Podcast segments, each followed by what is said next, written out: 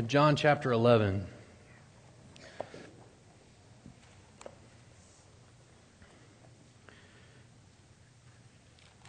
We have been in this uh, account of uh, the death and resurrection of Lazarus for several weeks now.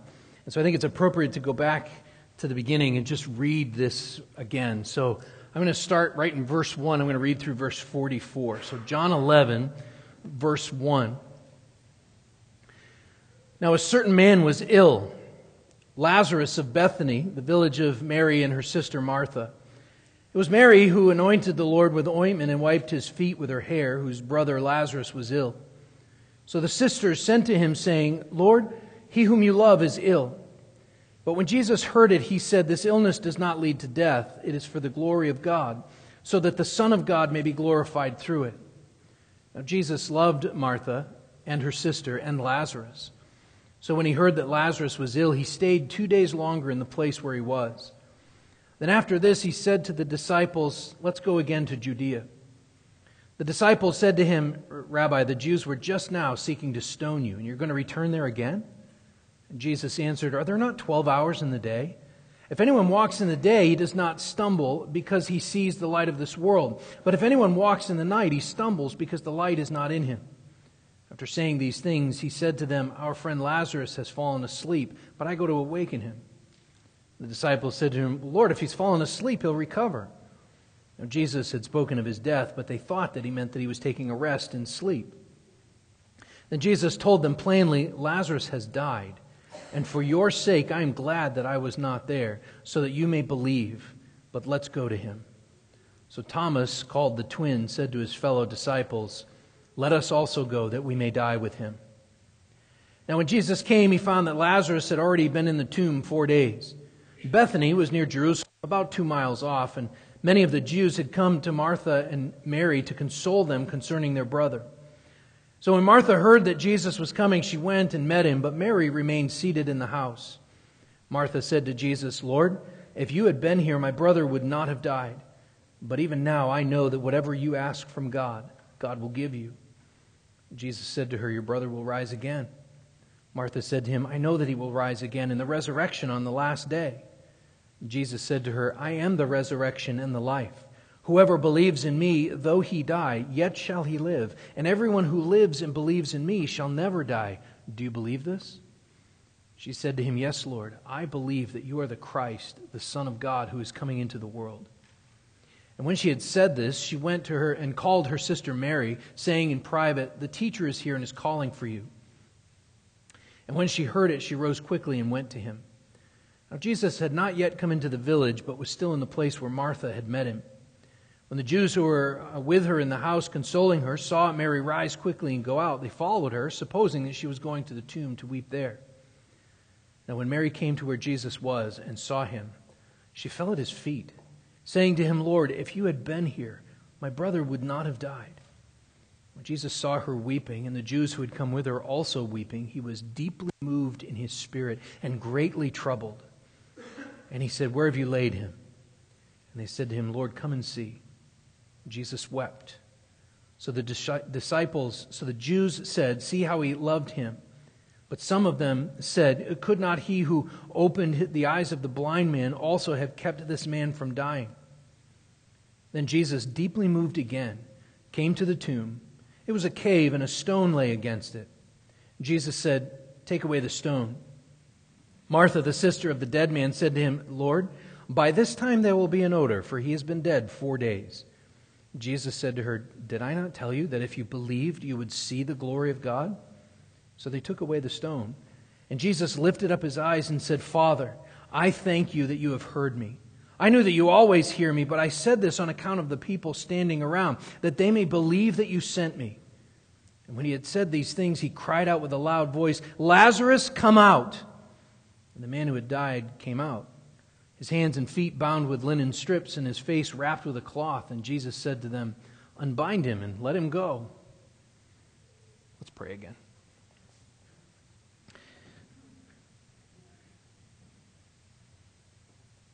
Lord, I pray that you would help us to understand that Jesus is the resurrection and the life, and that whoever believes in him, though he die, yet he shall live, and that everyone who lives and believes in Jesus Christ will never die.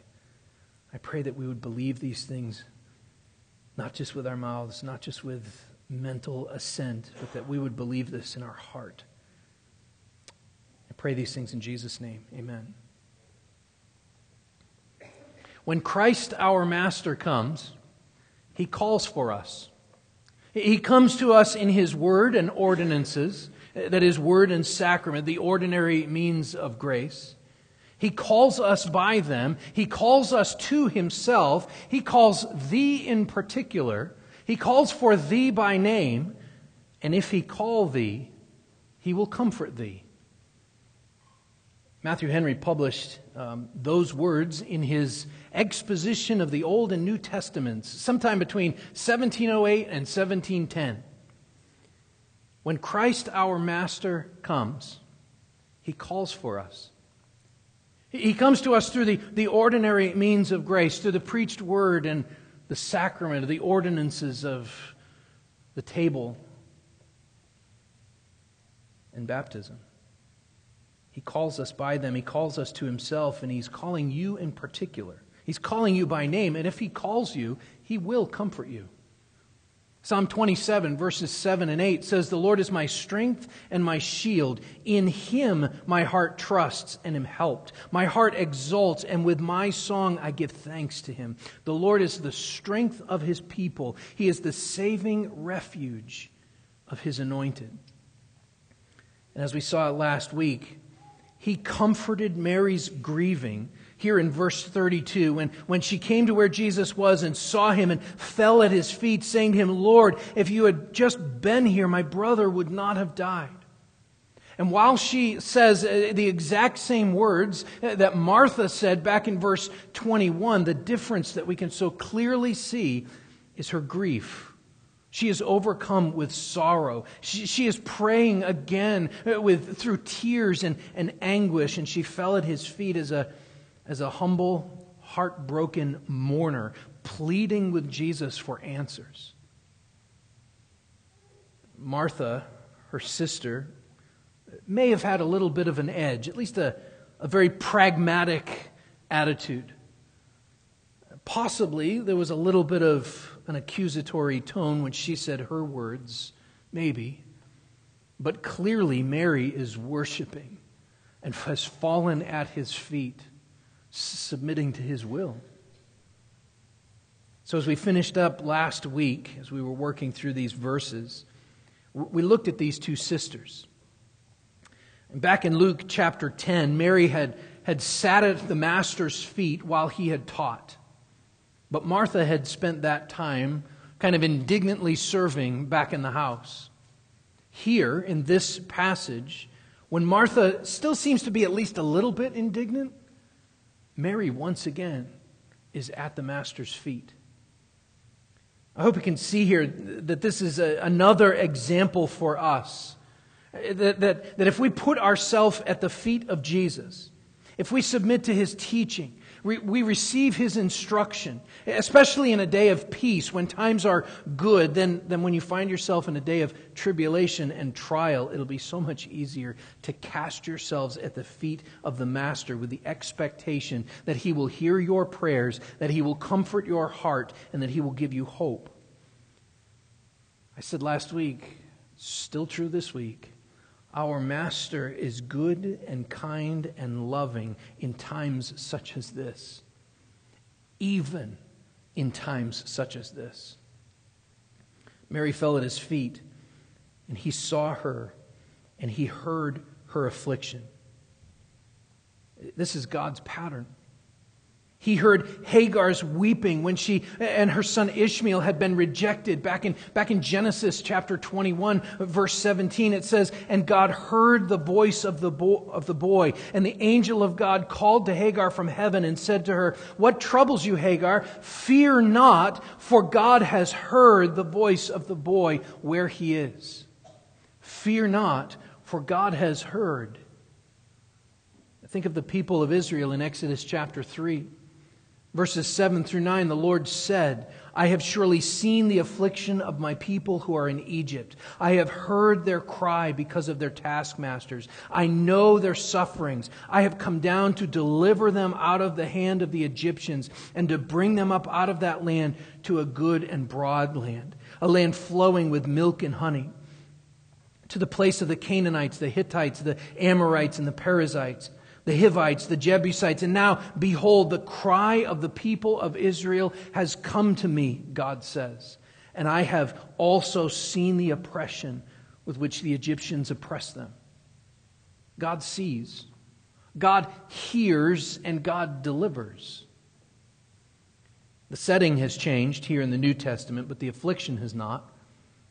And when she casts herself at the feet of Jesus in worship and honor, Mary is proclaiming her submission to his lordship and her trust in his power. Lord, if you had been here, my brother would not have died. See, in falling at his feet and proclaiming this, Mary has made a confession that is deep, um, maybe even a little deeper than Martha's confession back in verse 27 when she said, Yes, Lord, I believe that you are the Christ, the Son of God, who is coming into the world. That is a good and important confession. But she still has struggles with doubt, especially when he asks to roll the stone away or orders the stone to be rolled away. But Mary bowed and confessed, as Romans 14:11 says, "As I live, says the Lord, every knee shall bow to me." That was Mary. And every tongue shall confess to God. If you had been here. And as Jesus observes her grief and that of those with her, he wept as well. This is Christ's tender care and compassion. This is where we pick up the story here. Look at verses 33, 34, and 35. When Jesus saw her weeping and the Jews who had come with her also weeping, he was deeply moved in his spirit and greatly troubled. And he said, Where have you laid him? They said to him, Lord, come and see. And Jesus wept. Jesus' response to to seeing all of this weeping, or all of the tears. Verse 33 says that he was deeply moved in his spirit and greatly troubled. Or the King James here says, he groaned in the spirit and was troubled. It's kind of difficult to translate this actually into English, especially this emotion here that says that he was, he was deeply moved or he groaned. A literal translation of these words might say something like, He was grim in spirit. It's not mere sadness, there's an anger mixed in. There's even an outrage in his soul. Jesus is filled with an angry grief that moves him to tears. And this emotion, this isn't new to Jesus. This isn't a new emotion for him. Um, while he may not have been moved to tears this time, Mark chapter 3, verses 1 to 5, recounts a similar situation or a similar emotion. Again, he entered the synagogue, and a man was there with a withered hand. And as they watched Jesus to see whether he would heal him on the Sabbath so that they might accuse him, and he said to the man with the withered hand, Come here. And he said to them, Is it lawful on the Sabbath to do good or to do harm, to save a life or to kill? But they were silent. And he looked around at them with anger, grieved at their hardness of heart. And he said to the man, Stretch out your hand. And he stretched it out, and his hand was restored. That, that angry grief, that's not an emotion that we, that we commonly associate with Jesus, meek and mild, right? That's not a, an emotion that we typically associate with him. In fact, our society likes to remind us that Jesus preached a, a message of love and care and tolerance. And even right here in this passage, we, we read of his love for Mary and her sister Martha and, and for Lazarus. It's, it's actually mentioned several times. But now Jesus is outraged to the point of weeping at what he is seeing. Is it because he's grieving for Mary? Is it because he's grieving for Martha, the, the sisters who had lost their brother? Is he sharing in their grief? Well, certainly he is. Some have suggested that the other mourners there were professional mourners. At least some of them probably were, who would put on a show of weeping and wailing. Is he angry and outraged at the spectacle that, they're, that they're, they are displaying, that they're showing those around them? Possibly. That very well could be some of his anger. Or is he simply weeping over Lazarus' death? We can be sure of this. This right here is a good example of what John had explained all the way back in his introduction that the Word became flesh and dwelt among men.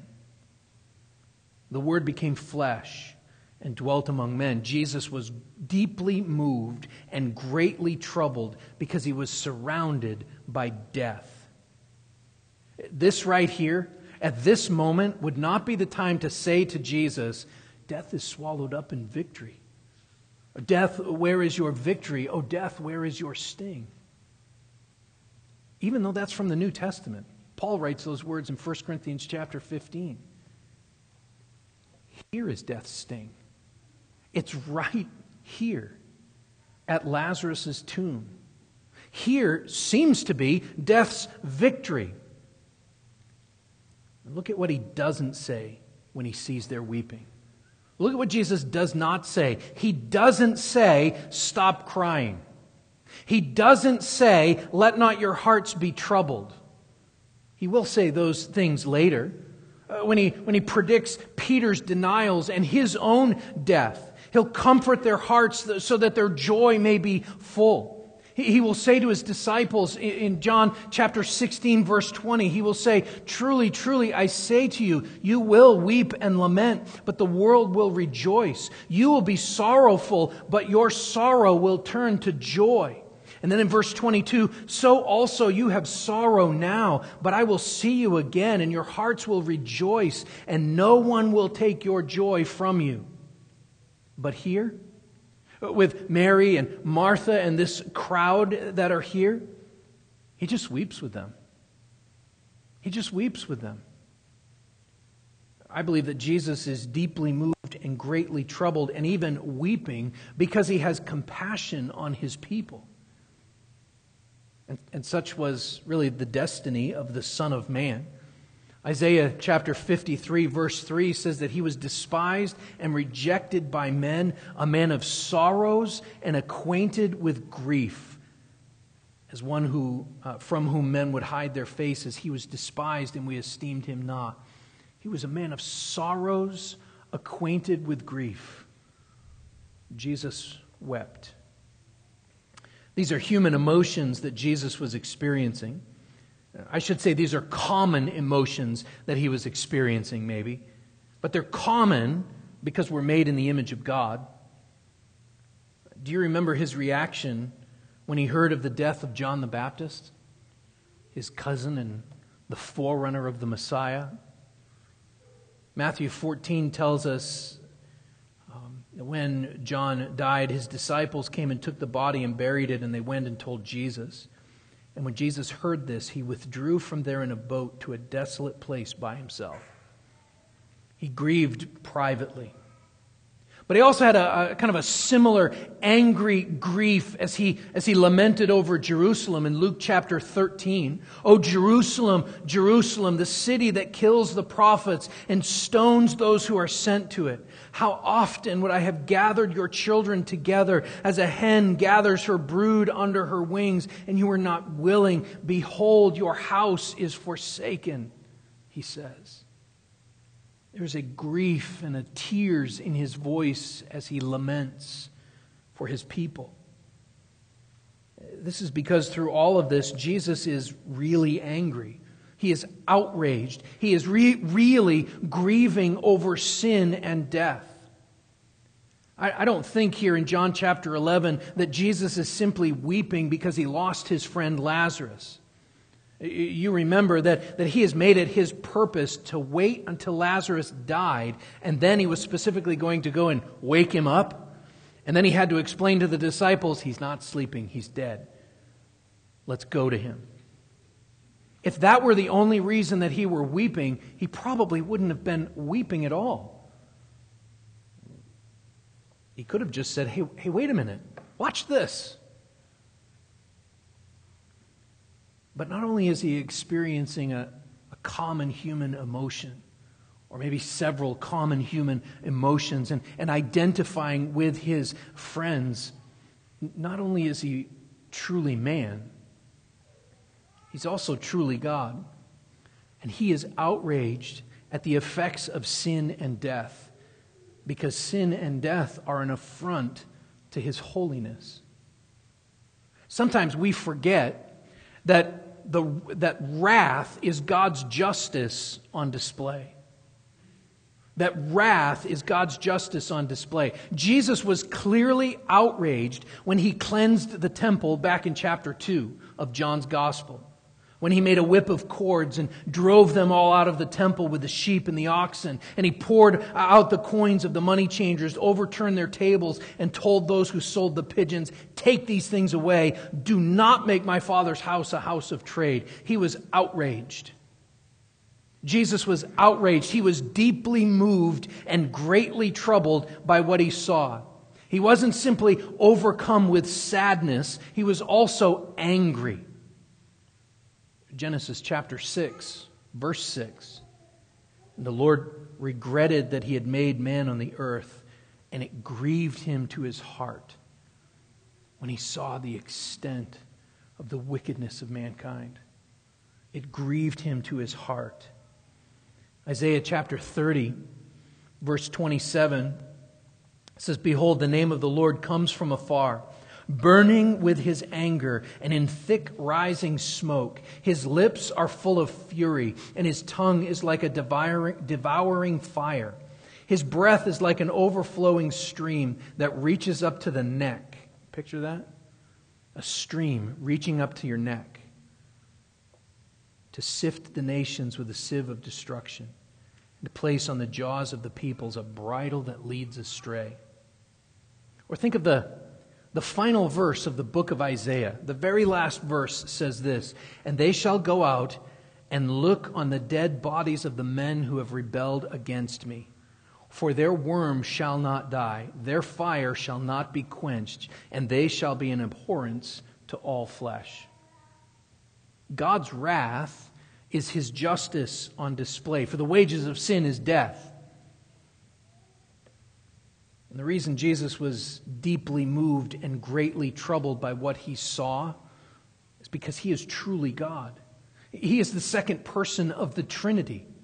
And as Psalm chapter 7, verses 11 to 13 says, God is a righteous judge and a God who feels indignation every day. If a man does not repent, God will whet his sword. He has bent and readied his bow he has bent and readied his bow. He has prepared for him his deadly weapons, making his arrows fiery shafts. We are but sinners in the hands of an angry God.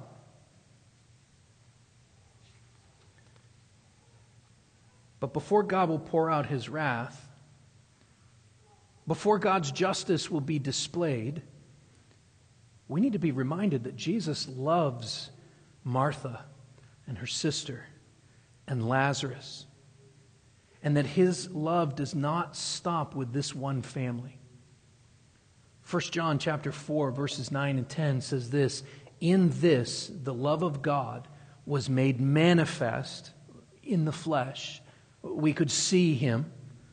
In this the love of God was made manifest among us, that God sent his only son into the world so that we might live through him. In this is love, not that we have loved God, but that he loved us and sent his Son to be the propitiation for our sin. Jesus is deeply moved and greatly troubled to the point of weeping over sin and death, and he himself is going to die that we who believe in him might live. He himself is going to die that we might live. And of course, in verses 36 and 37 here, after asking them where they laid him and weeping, the Jews really we see a couple of responses to his care and his compassion, responses to his tears. Verse 36 the Jews said, See how he loved him. Verse 37 But some of them said, Could not he who opened the eyes of the blind man also have kept this man from dying? You can either recognize God's love uh, when seeing Christ, seeing even his anger and uh, weeping, seeing his grief. You can either recognize his love 1 John chapter 3 verse 1 the first sentence of that verse says this see what kind of love the father has given to us that we should be called children of God and so we are you can either recognize that God so loved the world that he gave his only begotten Son, that whosoever believeth in him should not perish but have everlasting life. You can recognize that to all who did receive him, who believed in his name, he gave the right to be called children of God. Or, as verse 37 here says, you can reject him and question his goodness and his kindness and his compassion and his care question his love. The second sentence of 1 John 3 1 says this The reason why the world does not know us is that it did not know him. He came to his own, and his own people did not receive him. There are two responses ultimately to Christ's compassion either recognition, which leads to repentance, or rejection.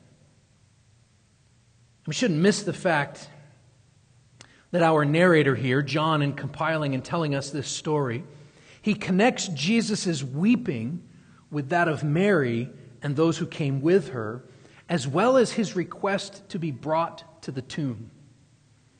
He wept after he said, Where did you lay him? Jesus' emotion is both from his human nature and his divine nature. This is the, the Word become flesh, dwelling with His people, weeping with those who weep, yet He's also light, living in the darkness. And we're about to see that the darkness has not overcome the light. He is here sharing in their grief, and he's outraged over sin and disbelief. And at this moment, the Lord, the, the Master, he saw, not only, he saw not only what Mary and the Jews saw, he saw the physical death, but he also saw what God saw. He saw the spiritual death and, and decay and the effects of sin on humanity. He saw not only the decay of the body, but also the decay of their souls. But the light is shining in the darkness, and the darkness has not overcome it. And so now Jesus finally is going to give us a foretaste of the removal of the sting of death Verse 38 Then Jesus, deeply moved again, came to the tomb. It was a cave, and a stone lay against it. Jesus said, Take away the stone. Martha, the sister of the dead man, said to him, Lord, by this time there will be an odor, for he has been dead four days. Jesus said to her, Did I not tell you that if you believed, you would see the glory of God? So they took away the stone, and Jesus lifted up his eyes and said, Father, I thank you that you have heard me. I knew that you always hear me, but I said this on account of the people standing around, that they may believe that you sent me. And when he had said these things, he cried out with a loud voice, Lazarus, come out. And the man who had died came out, his hands and his feet bound with linen strips, and his face wrapped with a cloth. Jesus said to them, Unbind him and let him go. This is a foretaste of death's defeat but it's just an appetizer. You're not supposed to fill up on the appetizers, by the way. This is just an appetizer. And in verse 38, as he approaches the tomb, Jesus again kind of bristles with emotion. He's deeply moved again. I like how some of the other commentators have, have described his approach to the tomb here as he's walking up. One of them, a man named Herman Ridderbos, which is a great name if you're a theologian. Herman Ridderbos says he strides to the tomb not in sovereign apathy of a great outsider, but as one sent into the world by the Father, as the advocate who has entered human flesh and blood. John Calvin says that he approaches the tomb like a wrestler preparing for a contest.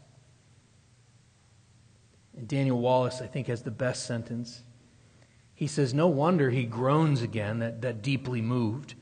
No wonder he groans again, for the violent tyranny of death which he had to overcome stands before his eyes. A cave with a stone rolled against it. The details of the tomb there is a cave with a stone rolled against it. I think those details are important for three quick reasons. First is that archaeology has supported these details as accurate. They have found um, other tombs dating from this area that were similar to this. This is really happening, in other words. This is a, written in a real sounding description. It rings true, and not just to us, but even to John's original readers.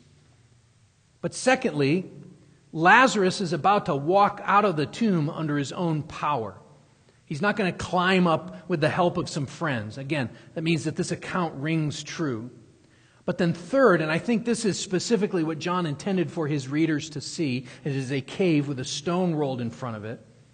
Jesus' own body will soon be put into a very similar tomb.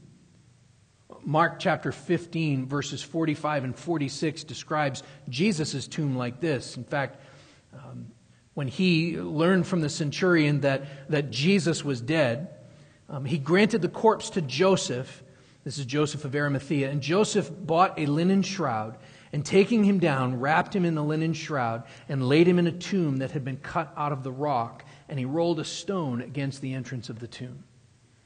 There's a connection between what's going on at Lazarus and what's going to happen with Jesus. And then Jesus makes two commands here. The first is really in verse 39. He says, Take away the stone. And as he says this, he says it with authority.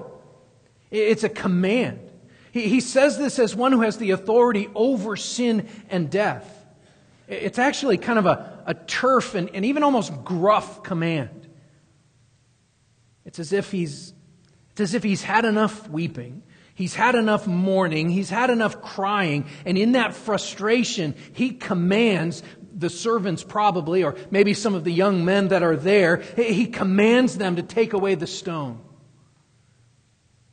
To the casual observer, um, maybe somebody who's watched too many movies, to the casual observer, this might look like a bereaved friend who's unwilling to believe that Lazarus is dead.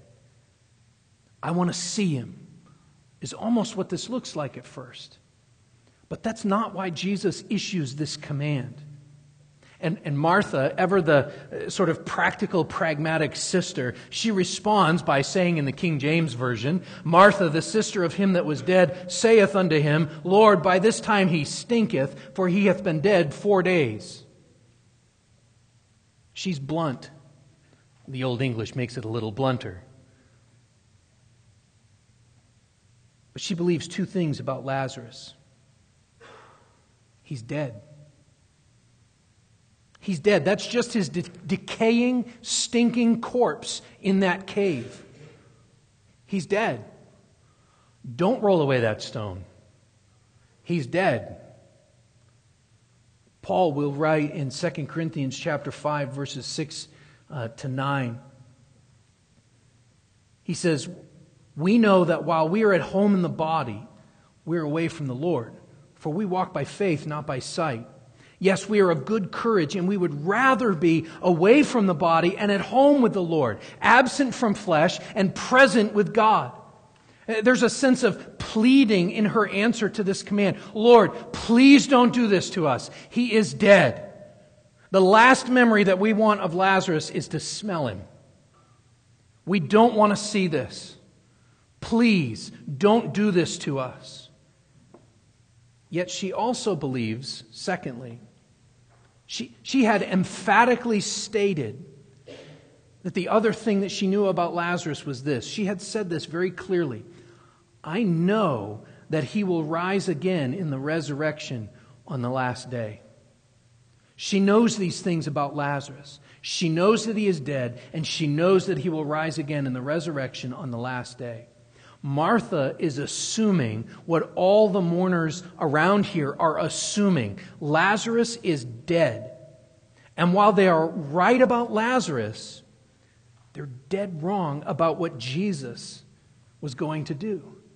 They are wrong about Jesus, who had said, I am the resurrection and the life. Whoever believes in me, though he die, yet shall he live. And everyone who believes in me shall never die. Do you believe this? And that's what he's saying to her in verse 40 when he says, Did I not tell you that if you believed, you would see the glory of God?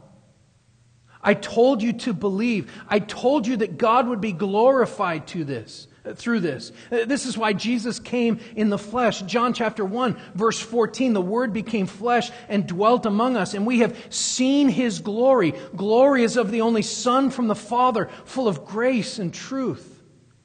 Lazarus' death was an occasion for the glory of God to be revealed. And of course, he's, he's calling on her to believe in Him, to the one who is, believe in the one who is the resurrection and the life like Peter, she has confessed that Jesus is the Christ, the Son of God.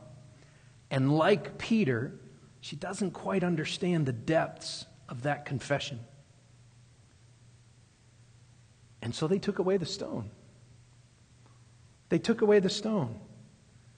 And as Jesus prayed, he once again turns, it really kind of directs everyone's attention to the glory of God. Look at this prayer, it's kind of unique. Father, I thank you that, I have, that you have heard me. I knew that you always hear me, but I said this on account of the people standing around, that they may believe that you sent me. In the Gospel of John, um, says there that he lifted up his eyes and prayed that prayer. Excuse me. In John's Gospel, lifting up eyes is closely connected with the work of Jesus. In chapter 6, verse 5, it says, Lifting up his eyes then and seeing that a large crowd was coming toward him, Jesus said to Philip, Where are we to buy bread so that these people may eat? That crowd was something like 5,000 families. Jesus was about to do a work. He wasn't really it wasn't plan B, right? Plan A, Philip, how can we feed these people? I have no idea. Okay, I'll come up with something. That wasn't what he was doing. He was asking Philip to believe in him, right? He lifted up his eyes and saw the crowd. He was about to work. In John chapter 4, verse 35, he gives the commission essentially. He says to them as they're by the well, and the woman had gone into town and told everybody, uh, Come and meet this man who, who told me all that I ever did. They come out to the well, and Jesus says to his disciples in chapter 4, verse 35 Look, I tell you, lift up your eyes and see that the fields are white for harvest. He's about to do the work of the reaping of souls. And the last time that Jesus will use this phrase in John's gospel, lifting up his eyes, is in chapter 17, verse 1, when he begins a prayer. And he says, when, uh, John writes, when Jesus had spoken these words, he lifted up his eyes to heaven and said, Father, the hour has come. Glorify your Son, that the Son may glorify you. And then in verse 3, and he says this, and this is eternal life, that they know you, the only true God, and Jesus Christ, whom you have sent. Lift up your eyes and see that the crowds coming toward him, uh, they're coming for the bread of life. Lift up your eyes and see the need to bring the gospel to the nations. Lift up your eyes and see that Jesus said, I am the resurrection and the life. And as Jesus prays this, do you see how he begins? He begins with thanksgiving. And this is a, a unique prayer. Father, I thank you that you have heard me. Had he already prayed? Had he already prayed for Lazarus? Maybe it doesn't say. I thank you that you have heard me. Had he already asked God to raise Lazarus from the dead? Did he need to ask God to raise Lazarus from the dead? I think that's the point of what he's saying here. I think the point is, is that he's thankful for the plan of God. He's thankful that this is all the plan of God. Remember back in verse 11 Our friend Lazarus has fallen asleep, but I go to awaken him.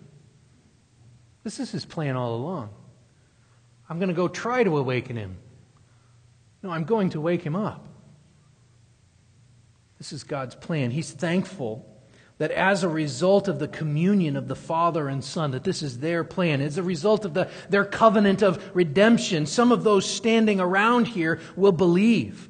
They will believe that Jesus is the Christ. They will believe that Jesus is the resurrection and the life. Verse 43 When he had said these things, he cried out with a loud voice, Lazarus, come out. This is actually the second command in this paragraph that Jesus issues here. The first is the command to roll away the stone. And even before the last day, even before the, the great day of the Lord, and in anticipation of the day of the Lord, Jesus' command proved to be an instance where the dead heard the voice of the Son of God and sprang to life. And he had told them specifically that he was going to do this. Do you remember in chapter 5? In John chapter 5, verse 25 to 29 says this Truly, truly, I say to you, an hour is coming and is now here when the dead will hear the voice of the Son of God, and those who hear will live. For as the Father has life in himself, so he has granted the Son also to have life in himself. And he has given him authority to execute judgment because he is the Son of Man. Do not marvel at this, for an hour is coming when all who are in the tombs will hear his voice and come out. Those who have done good to the resurrection of life, and those who have done evil to the resurrection of judgment. Many have said that on this point, if Jesus had not specified Lazarus' name, all of the tombs would have given up their dead. Everyone would have come out. If he had just said, Come out, they would have all come out. This is the power of God for salvation. I want to read Ezekiel 37. The hand of the Lord was upon me, and he brought me out in the spirit of the Lord and set me down in the middle of the valley, and it was full of bones. And he led me around them, and behold, there were very many on the surface of the valley, and behold, they were very dry. And he said to me, Son of man, can these bones live? And I answered, Oh, Lord God, you know. And he said to me, Prophesy over these bones. He's telling him to preach. Prophesy over these bones and say to them, O dry bones, hear the word of the Lord. Thus says the Lord God to these bones Behold, I will cause breath to enter you, and you shall live. And I will lay sinews upon you, and will cause flesh to come upon you, and will cover you with skin, and put breath in you, and you shall live, and you shall know that I am the Lord. So I prophesied as I was commanded. And as I prophesied, there was a sound, and behold, a rattling, and the bones came together, bone to its bone. And I looked, and behold, there were sinews on them, and flesh had come upon them, and skin had covered them, but there was no breath in them. And he said to me, Prophesy to the breath, prophesy, Son of Man, and say to the breath, Thus says the Lord God, Come from the four winds, O breath, and breathe on these slain that they may live. So I prophesied as he commanded me, and the breath came into them, and they lived and stood on their feet, an exceedingly great army. And he said to me, Son of man, these bones are the whole house of Israel. Behold, they say, Our bones are dried up, our hope is lost, we are indeed cut off.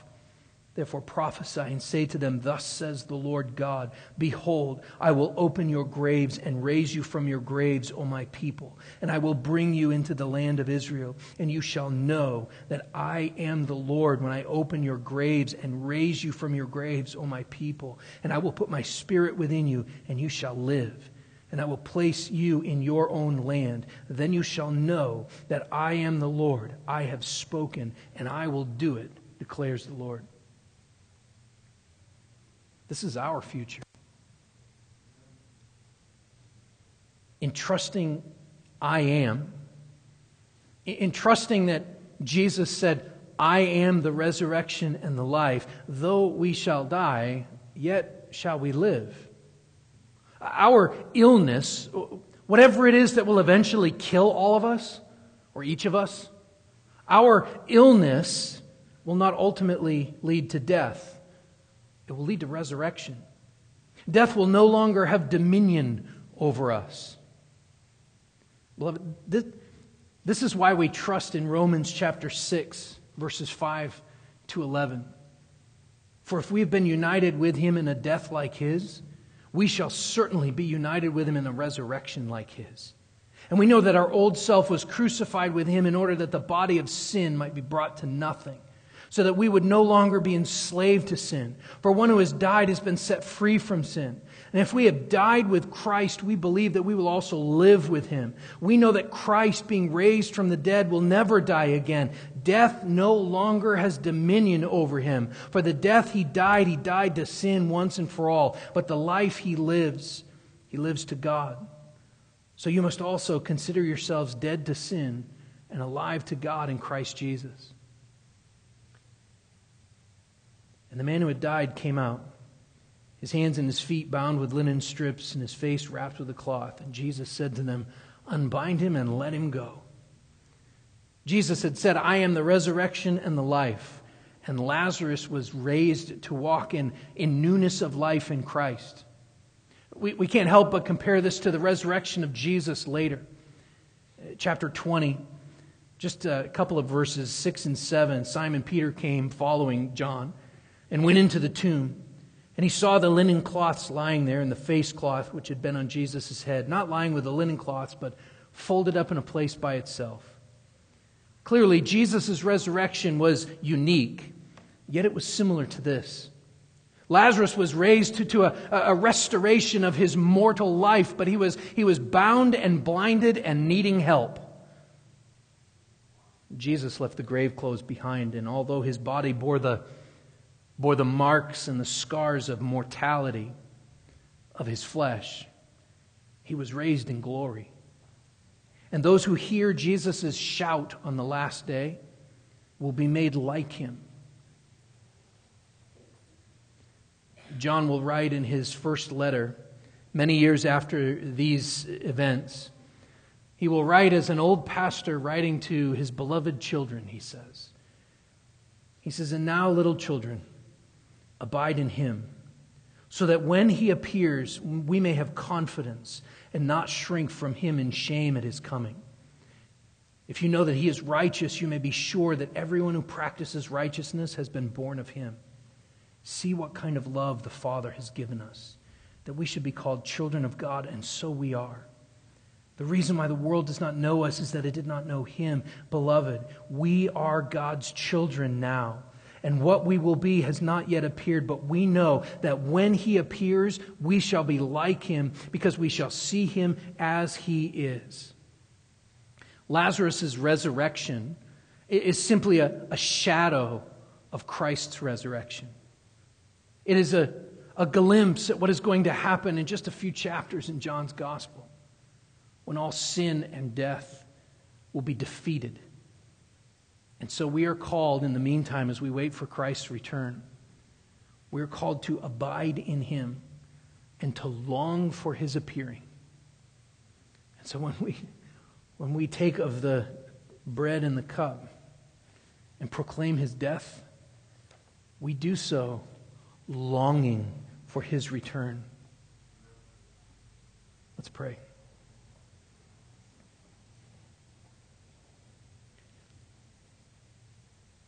Father, we long for the day when, uh, when Christ returns. When all of the sin and death will be finally done away with. Well, Father, we are confident and praise you that even now, as you have defeated through Jesus Christ and his resurrection, defeated sin and death, and our hope is in you, in Christ, in his work on the cross. That we have been indwelt with your Spirit, who is the guarantee of our inheritance until we acquire possession of it. Lord, we long for the day when we, are, when we can acquire possession of it, when we can be in glory with you. Father, we thank you for your work. We thank you for your love and care and compassion. We even thank you for your your indignant anger at sin.